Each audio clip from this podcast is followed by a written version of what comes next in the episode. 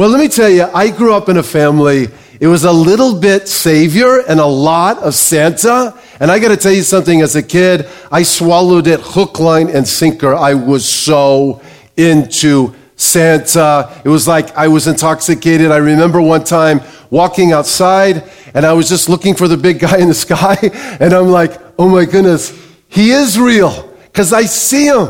And it's like I can see this red light flashing. You know, that's Rudolph. Little did I know our house was in the flight pattern of LAX at the time. You know what I mean? But I mean, I was so into this. And of course, you know, there's that saying, there's the four stages of uh, Christmas. You know, you believe in Santa, then you don't believe in Santa, then you are Santa, and then you look like Santa, right? Okay? So, I mean, and the thing is, is that this is a time of year um, where the messaging just gets really mixed up. I talked about this yesterday, Sunday morning. I just want to share a few things I mentioned, but it's true. I mean, um, you have faith clearly depicted and, you know, issues of faith. In other words, ideas and revelation that of, virtue and justice and the plan of God that inform people's thinking. And then you have clearly fables and fairy tales and stuff. And then you have Savior depiction. Then you have Santa. I mean, so it's a real mixed bag. I mean, this is a time really where the wires can get crossed. I, I heard a story of a married couple, they were celebrating their 65th wedding anniversary. And the husband turned to his wife in front of the family and just, he said, You know, I just want you to know that all these years your love has been tried and true. And she said, What did you say? He said, Your love has been tried and true. What did you say? Your love. All these years have been tried and true. She said, I'm tired of you too. You know, it's like, so like sometimes, you know, it gets messy and it gets confusing and chaotic, but on a more sobering and serious note, you know, one newspaper put it this way when calls to psychiatrists and emergency room visits are tallied, the increase is always evident. The holiday fantasy in which today's festivities never measure up to romanticized image of Christmas past. Cambridge Hospital psychiatrist Leston Havens said, for older persons, the holidays get harder because it gets increasingly difficult to hold on to great expectations. Here's the thing seriously, if we all look back in our childhood uh, experience, we all had different experiences and celebrated Christmas or the holidays differently, but it's more than just kind of being intoxicated by materialism. It's true. I mean, the, the, thing is, it had to do with a sense of wonder as well. That, that may sound like a lightweight issue, but it isn't. You know, when you're a kid, you're, you kind of get caught up for a, a season like, hey, there's something bigger than myself. And it's interesting that one of the names for the Messiah, the Lord Jesus, is that he's wonderful. I mean, so in other words, he communicates to us in the most deepest way, fulfilling our need for a sense of transcendence and wonder and that which is bigger than ourselves. I have a friend who is just finished a book. It's going to come out in, in March. He's going to speak here. He's one of the great young communicators in our world today. And I know it sounds overstated, but it's true. Um, ben Carson. But he said in this book, he said, you know, I, I know this, I know this kid one time who was approached by a skeptical parent, eight year old, and this parent said, You know, I'll give you an orange if you can show me where God is. And this eight year old thought for a second and said, I'll give you eight oranges if you can tell me where God is not. He said, You know? In other words, He's everywhere. Um, did I say that clearly? That makes sense. Okay, I'm looking at my wife. Thank you very much. I need the affirmation from my wife. She needs to be right there. So, but here's the thing deep down inside, what we're really longing for is to get back to the first Christmas. It's true. Because our souls are wired to know a sense of transcendence, that which is bigger than ourselves. C.S. Lewis, the great Oxford professor, said this. He said, All the things that ever deeply possess your soul have been hints of heaven. And if I find in myself a desire which no experience in this world can satisfy, the most probable explanation is I was made for another world. Probably earthly pleasures were never meant to satisfy, but to arouse it, to suggest the real thing. Let me say it differently. Look, there's concrete realities. Okay? Here's the reality though. Intangible, un- non concrete realities are just as real as things we can see. That's just a flat out fact. Because right now there are sound waves all over the place. Um, you're interpreting them as, as, as mean, have meaning because uh, the, apparently words are coming out of my mouth, but really sounds are coming out of my mouth, and they're interpreted as words, and words carry meaning, and the meaning is impacting you even on a cellular level. And what's happening here is, yeah, you see me and I'm moving around and my mouth is moving, but there's intangible realities, unseen realities taking place right now that are impacting our life. And, and, and, that's true with love. That's true with beauty and a sense of justice. We can't just say, oh, that's just the prefrontal cortex of my brain and everything is material. That is really a terrible, narrow way to see life. So here's the thing. Let me just propose this idea. Deep down inside, we're all longing really to get back to the first Christmas. I mean, I don't know what your Christmas was in 64 or 54 or 74 or 84 or 2004, but we need to go further back. And Hebrews 13:8, and we think I think I, we have it up on the screen, says Jesus Christ is the same yesterday, today, and forever. Now, like, what does that mean? I mean, that's a great statement. That, that means that Actually, the Jesus of yesterday can be known today. So if we go back to the first Christmas and the realities of the first Christmas and what it meant, well, actually, what it meant then, the truths that it speaks of, are just as true today. And we can know the Jesus of yesterday, today, and forever. Hey, check out this next verse. We have it up on the screen. Luke chapter 2, verse 11. This is power packed here. And you got to see this through a Hebraic, you know, Jewish lens. 2,000 years ago, this being penned, if you were to weigh the meaning of this, the truth of this, it's just off the charts. For there is born to you this day in the city of, can someone tell me? David. Not New York, not Rio de Janeiro, not Los Angeles, not San Diego. Okay, we're talking about the city of David. That, that, that's major DNA forensic power there that, that is power packed, speaking of the fact that there were prophecies, prophecies identifying future events before they happen, Jesus said, so that when they happen, you might believe in him. The city of David speaks of, of course, where King David was born. And the prophecies given to Israel was that there would be a king, Messiah, that would be a son of David in his lineage. So, this identification here that uh, there is born to you this day in the city of David. Reading this 2,000 years ago, it's like, whoa. And who is this one? Well, the implication is Messiah. He's Savior. Okay, t- t- tell me more. Who is Messiah? Whoa. Mashiach in Hebrew. Okay, um, so he's Savior, Messiah, and, and, and what else? Everybody say the what? Lord, okay? The, everybody say it. Lord. Okay, well, look, Lord there means uncreated one, actually. Lord means eternal one. So he's, look, he's come to bring a rescue to help us because we all need help outside of ourselves. You know, God made us, but he just didn't abandon us. You know, you have the age of enlightenment a few years ago that, you know, yeah, we believe in God, but it's like God's the big watchmaker and he, you know, he just wound things up and threw it out there and then backed off. I mean, wow, man, really? So he's not active, he doesn't care. Um, that's not an accurate view. The fact that the Lord is Savior, He's a rescue, He brings shalom, He brings wholeness, is incredible, incredible reality. The city of David, as I mentioned, is Bethlehem. And there's this phenomenal prophecy. It's Micah 5 2. I think we have it on the screen. That Bethlehem, out of you, shall come forth to me, the one to be ruler in Israel, whose going forth are from old, from everlasting. And this idea from everlasting in the original language is like, like out of mind. It's like to the vanishing point. I cannot wrap my mind around this. You're talking about eternality. You're like, who created God? No one created God.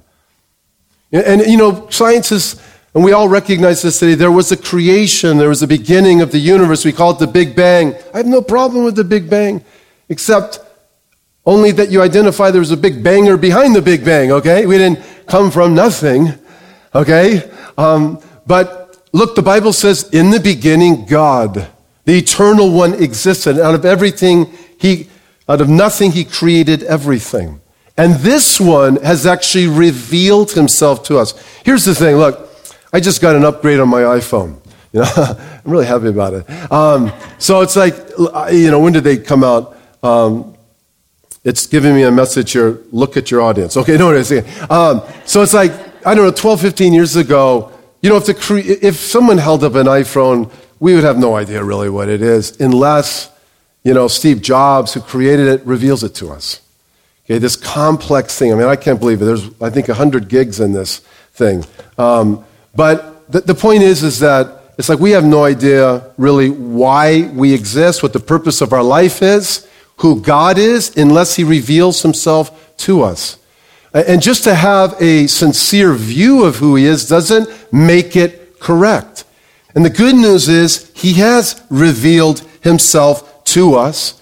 And what the gospel is, is we're talking Jesus, Messiah is Savior, which tells us that He has come to help us because we do need help outside of ourselves. Let me ask you a question. Has the age, do you think, of technology, which is phenomenal, that's a big thing today, science, accumulation of knowledge, global community, have, have these things really answered the issues of emptiness, racism, purposelessness, uh, death, and hopelessness? The, the, the answer is, in some ways, these things have helped, but they haven't answered these questions. They haven't answered these issues. I mean, we're more divided than ever in the country. I don't want to overstate it, but we're more political than ever. Science helps us understand how God made things, does not answer why He did. That is revealed to us in the Messiah. Like actress Angelina Jolie said, I remember one of the most upsetting times of my life was after I had attained success, financial stability, and I was in love, and I thought, I have everything that they say you should have to be happy, but I'm not happy. And you know what this tells us? This tells us seriously that we're all not really looking for Christmas. We're looking for Christ. We're not really looking for merriment, you know, or a buzz. We're really looking for the Messiah. That is the need of our heart. We're not really looking for presents. I mean, I'm grateful for presents. I got one, you know, before the service right here. Um, but we're looking for like his presence and more specifically, the person of the Almighty. The brilliant George MacDonald said this, really super smart guy. He said, Man finds it hard to get what he wants because he does not want the best. And that God wants to give man the best, but man will not take it. You know, Jesus, when he was coming into Jerusalem, it says he, it says he was convulsing. I mean, like in the original language, seriously, like breaking down, like so overwhelmed, so grieved. He was weeping over Jerusalem. And he said to Jerusalem, How much I just wanted, like a hen gathers her chicks, to gather you, to bring you into relationship with me, but you are not willing. It has, it has, nothing to do with whether or not there's adequate evidence that there's a true and living God or that the Savior is real. He was raising the dead, he was walk, walking on the water. There's ample evidence. But, but it, there's a hardness of heart, and we're going to get to that a little bit, because there's one thing God can't move, even though He's omnipotent, is He can't move a hardened heart. I mean, what, what's, what's incredible is that today we can all experience, actually, the Jesus of yesterday, because He's the same uh, yesterday, today, and forever. The question is, you know, what does that mean? I want to tell you a brief story. John chapter 4. Jesus is through a place called Samaria. It says he, he needed to go there. It's almost like he was compelled to go there.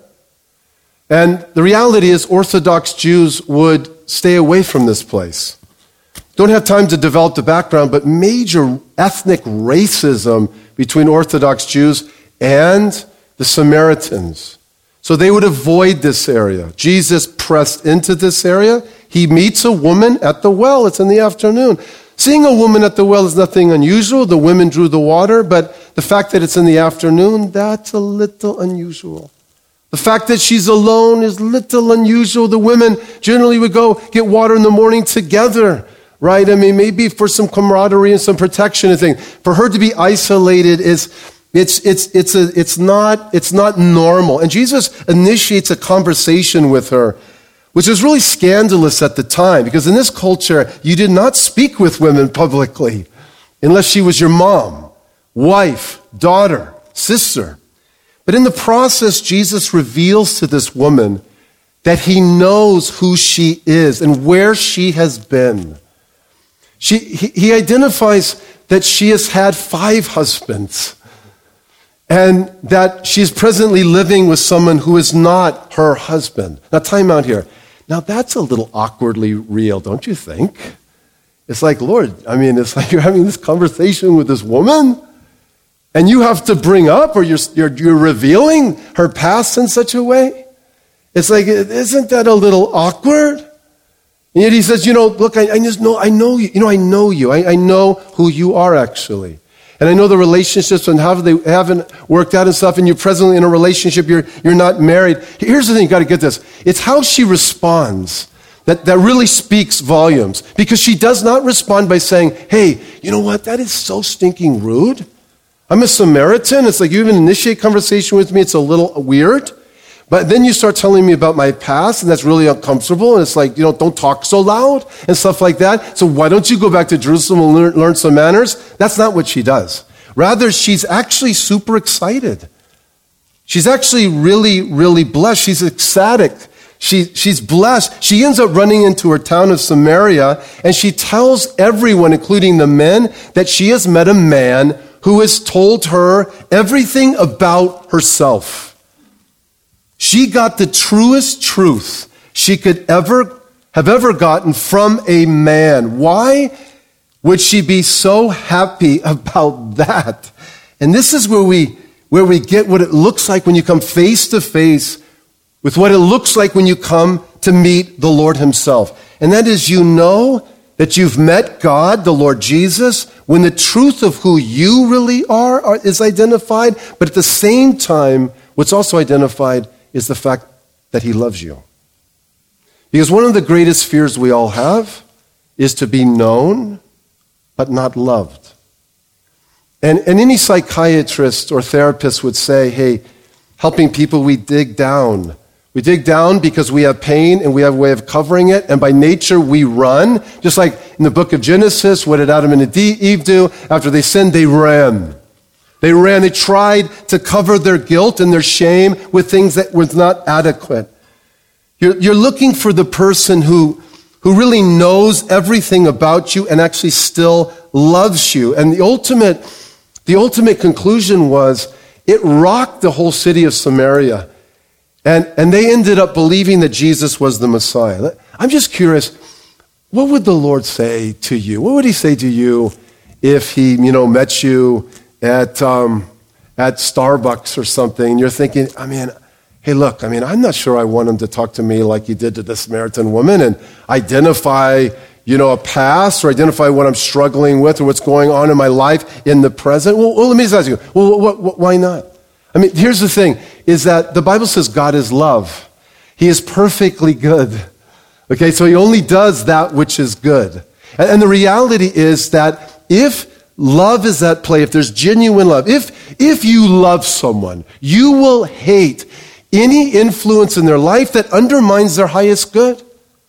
So it's actually really, really important, actually, that if there's love at play, if you have a relationship with someone, particularly with God, that's the context here, you want Him to know you. And it's actually important to have an accurate view of yourself. That's important because that will lead to the fact that you'll recognize, hey, it's like I was made to know him. And, and I, I wasn't made to fix myself. And I wasn't made to manage myself and go through life with self management. And here's the reality it's impossible to have an accurate view of ourselves if we start with ourselves.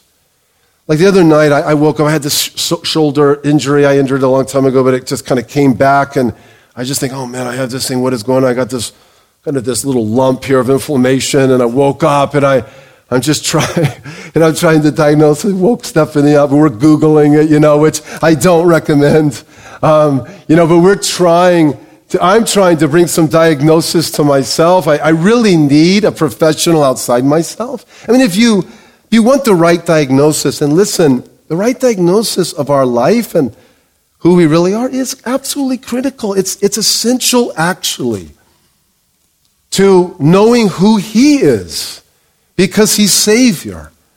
But if you really want to know, you need to ask someone outside yourself, and namely the Lord. So, like, like, look, check this out. Like, what would be the Lord's directives for our life? Let me bring some from the Hebrew scriptures. Exodus 20, verse 3 You shall have no other gods before me. You say, oh, that sounds so archaic. Who has gods? Oh, actually, a God is anyone or anything that takes the place of the true and living God in your life. So it has to do with an allegiance issue. It has to do with the vertical issue of one's life. And if that is off, listen, if the vertical issue is off in life, it throws everything off.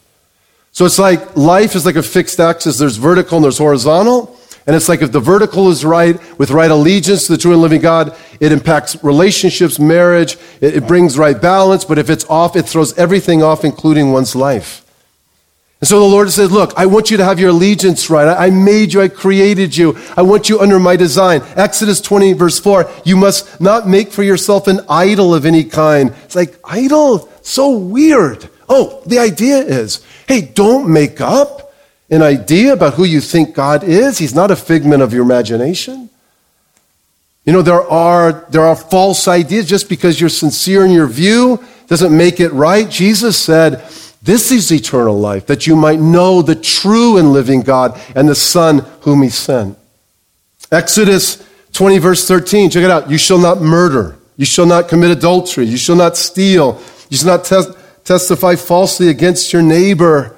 Thinking, man, these are such downers. Hang in there. I mean, Jesus said to this, look, this is critical. These are the boundaries for life to bring health and protection out of yourself, but for others, but Jesus said this. He said, Look, you've heard in times past, you shall not murder. Of course not. You don't devalue another human being. Of course not. But he says, But I say to you, you look upon a white person. I'm paraphrasing. I look at his white trash. I wish they were dead. Black person, Arab, Jew, Hispanic, Asian, whatever. Your neighbor, I wish they were dead. I hate them. I, they're not worth living. That actually is murder. That's where murder begins. And who we really are is who we are from the inside out. And in that way, then, if we were really evaluated from the inside out, just check this out, then the, the commandment that whoever keeps the whole law and yet stumbles at just one point is guilty of breaking all of it comes into focus. Because it, what it tells us is like, I have a condition that I need help outside of myself. And it's much more serious than we often think. The Bible says the wages of sin is death. Death to inner life, death to dreams, death to relationships.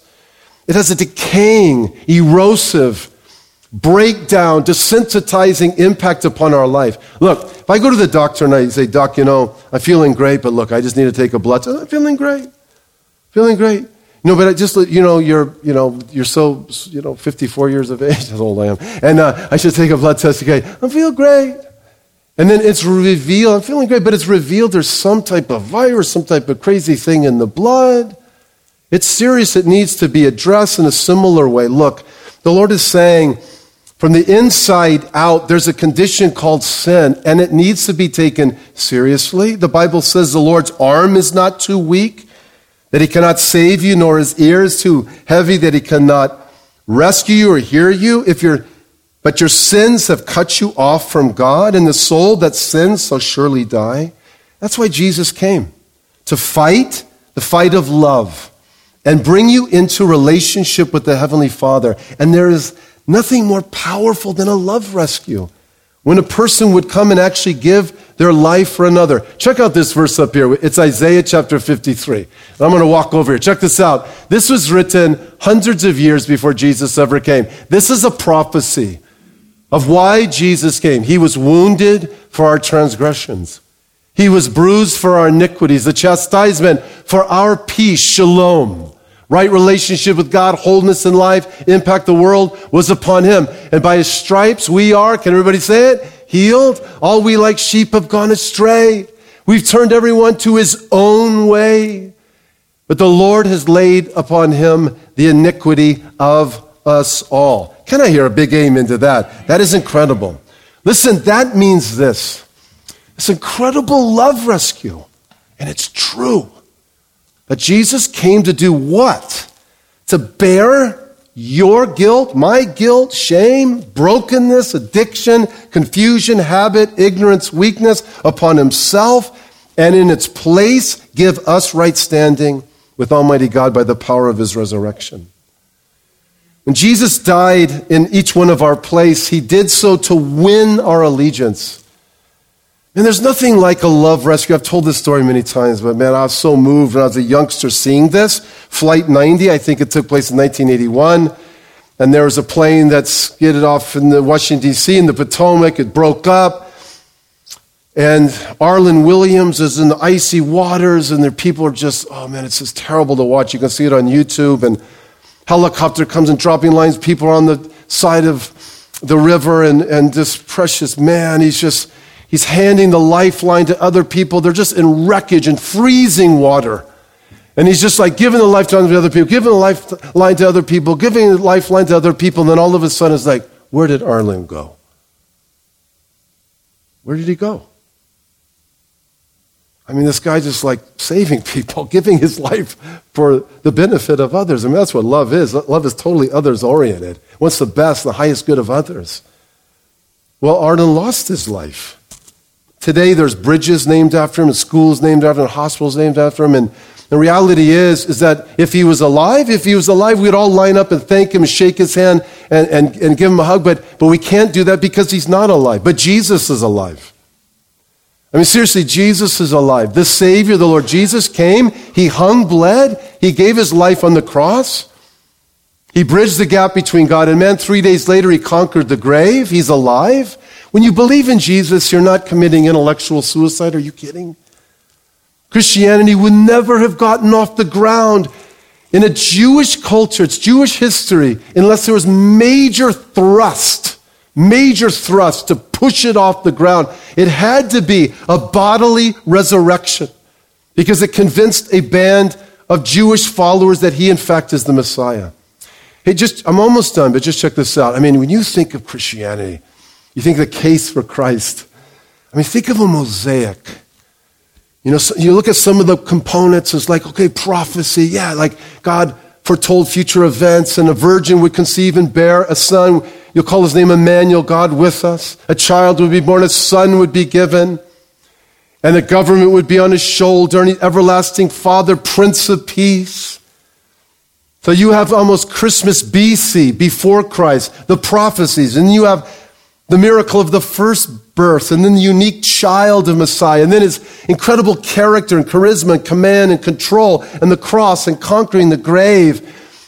You have him ascending to heaven, demonstrating he, he is the king, he wears the crown. You have the evidence of convincing Jewish followers he is Savior, King, and Messiah, and don't believe anyone who says Jews don't believe in Jesus. That's not true. And then the gospel impacting the circumference of the world. Look up here for a second, just real quick. I mean, look, the Bible is a revelation. The Bible speaks of God revealing himself to Abraham, Isaac, Jacob, that through Israel the entire world would be blessed. And that's exactly what has happened. In the Messiah of Israel. And we call this the New Testament because it's a playoff of really an Old Testament passage. It's, you know, we think like old is like, no, it doesn't exist anymore, it shouldn't exist. No, it's silly. It's like New Testament is really just simply saying that the story continues from Genesis to Revelation. And it's like, my goodness gracious, this genius plan of the Heavenly Father to reveal, himself to Abraham, Isaac, and Jacob, and the prophecies, and, the, and, and David, and the Messiah, and, and resurrection. It's like all true. It all fits and the convincing of Jewish followers, and now the prophecies that he's going to come again. And today, he still changes millions and millions and millions of people's lives. Jesus is the same yesterday, today, and forever. And that can be true in your life. You say this, Greg, you know, uh, you just don't know where I've been. I don't. But I know where he's been. And yesterday, he was like breaking chains, man, and setting people free. And he can do that in your life. And yesterday, he's giving his life on the cross. He's no longer on the cross, but paid the debt of sin. He brings forgiveness. He can do that in your life as well. You know, but you just don't know where I've been. I don't know where you've been. I know where he's been, though. He gave his life on the cross, paid the debt of your sin and mine. He died in our place. Can I hear an amen to that? He's the great Arland Williams, so to speak. Jesus said, No man has greater love than this. He would lay down his life for his friends, and he laid his life down for us. And listen, he conquered the grave. I wouldn't be here if I didn't believe in if Christ didn't change me. Yesterday, he set people in the right trajectory. He can do that in each one of our lives. And it's not too late for each one of us to finish well. We can still all finish well. Most important decision is be right with the Lord. But I'm going to tell you one thing that an all knowing, powerful, Almighty God can't do. He can't move a hardened heart. And it's why the Bible says the Lord hates a proud look because it goes before destruction. Pride keeps millions from Jesus. The Bible says he gives grace to the humble, which another way of saying is just like honest with themselves, like teachable. But he resists the proud which should be just like I'm living in denial and resisting. Don't do that. I mean, and it's like the Lord loves you, loves you, loves you, loves you, loves you, loves you, loves you.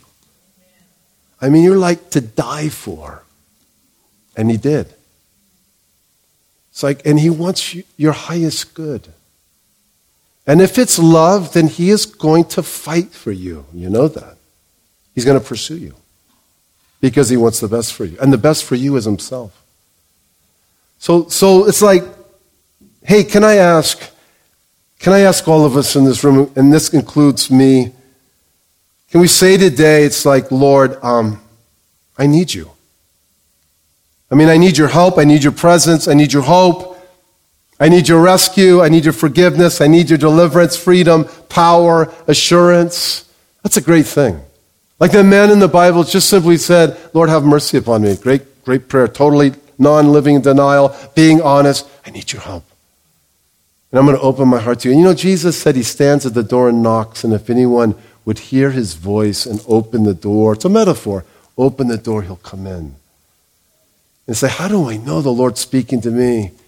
Well, we've been talking about it, but a couple things. Just real quick look, recognize what the Lord has done for you. He not only made you, he, he created you.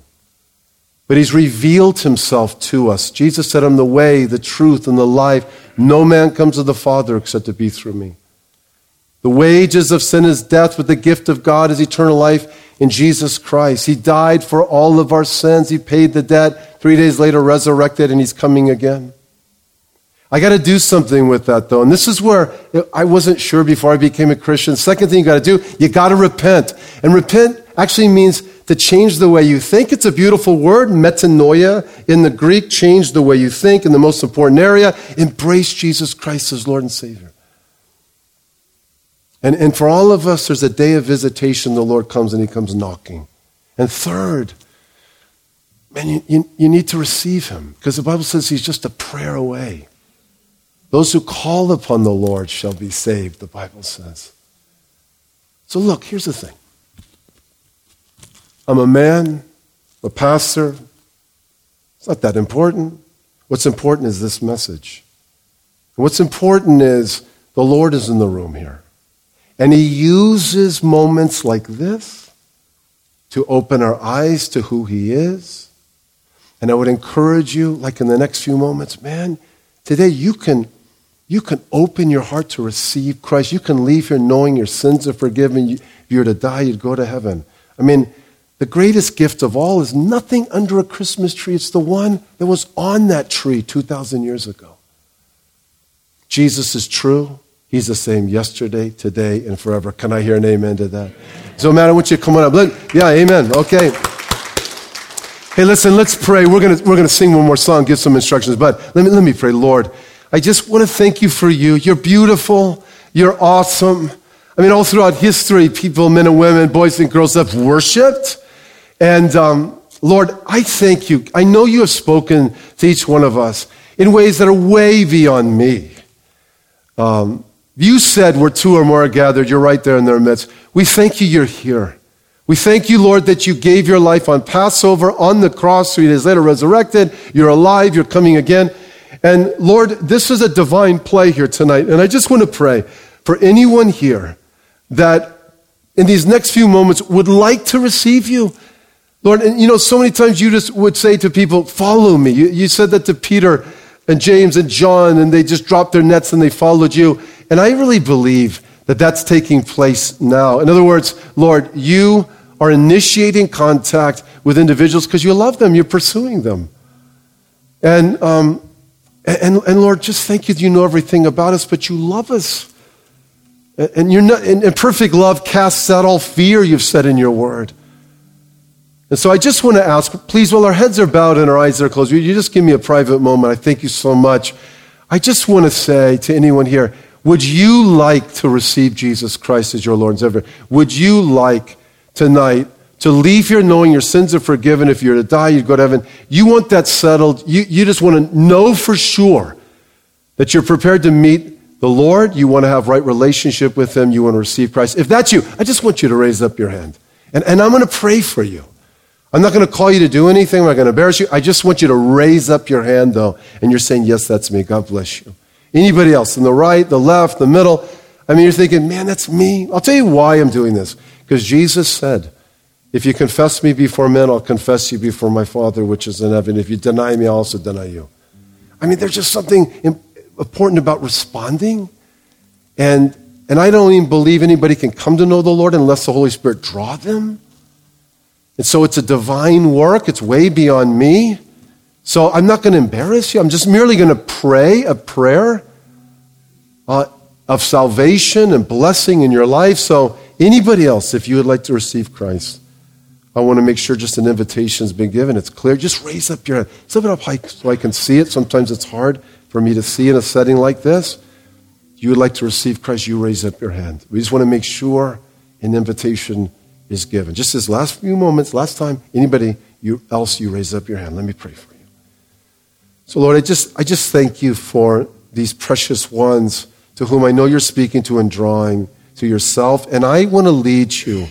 For those of you that raised your hand, even if you didn't, you would like to receive Christ, hey, jump on this prayer here. I encourage you to do so. Because this is the prayer simply of asking Christ to come into your life. It's a prayer of faith, believing that he hung blood, gave his life on the cross. And here's the thing I believe if you mean it from your heart, the Lord will honor it. So just pray this prayer with me Lord Jesus, thank you for dying for me, paying the debt of my sin on the cross. I know I'm a sinner and I need your forgiveness. Thank you for giving your life and three days later, resurrecting from the dead. Lord, come into my life. Fill me with the life of God, your presence. Teach me to follow you all the days of my life. Thank you for forgiving me. Thank you for coming into my life. Thank you for making me your child. In Jesus' name, amen. Amen. Amen.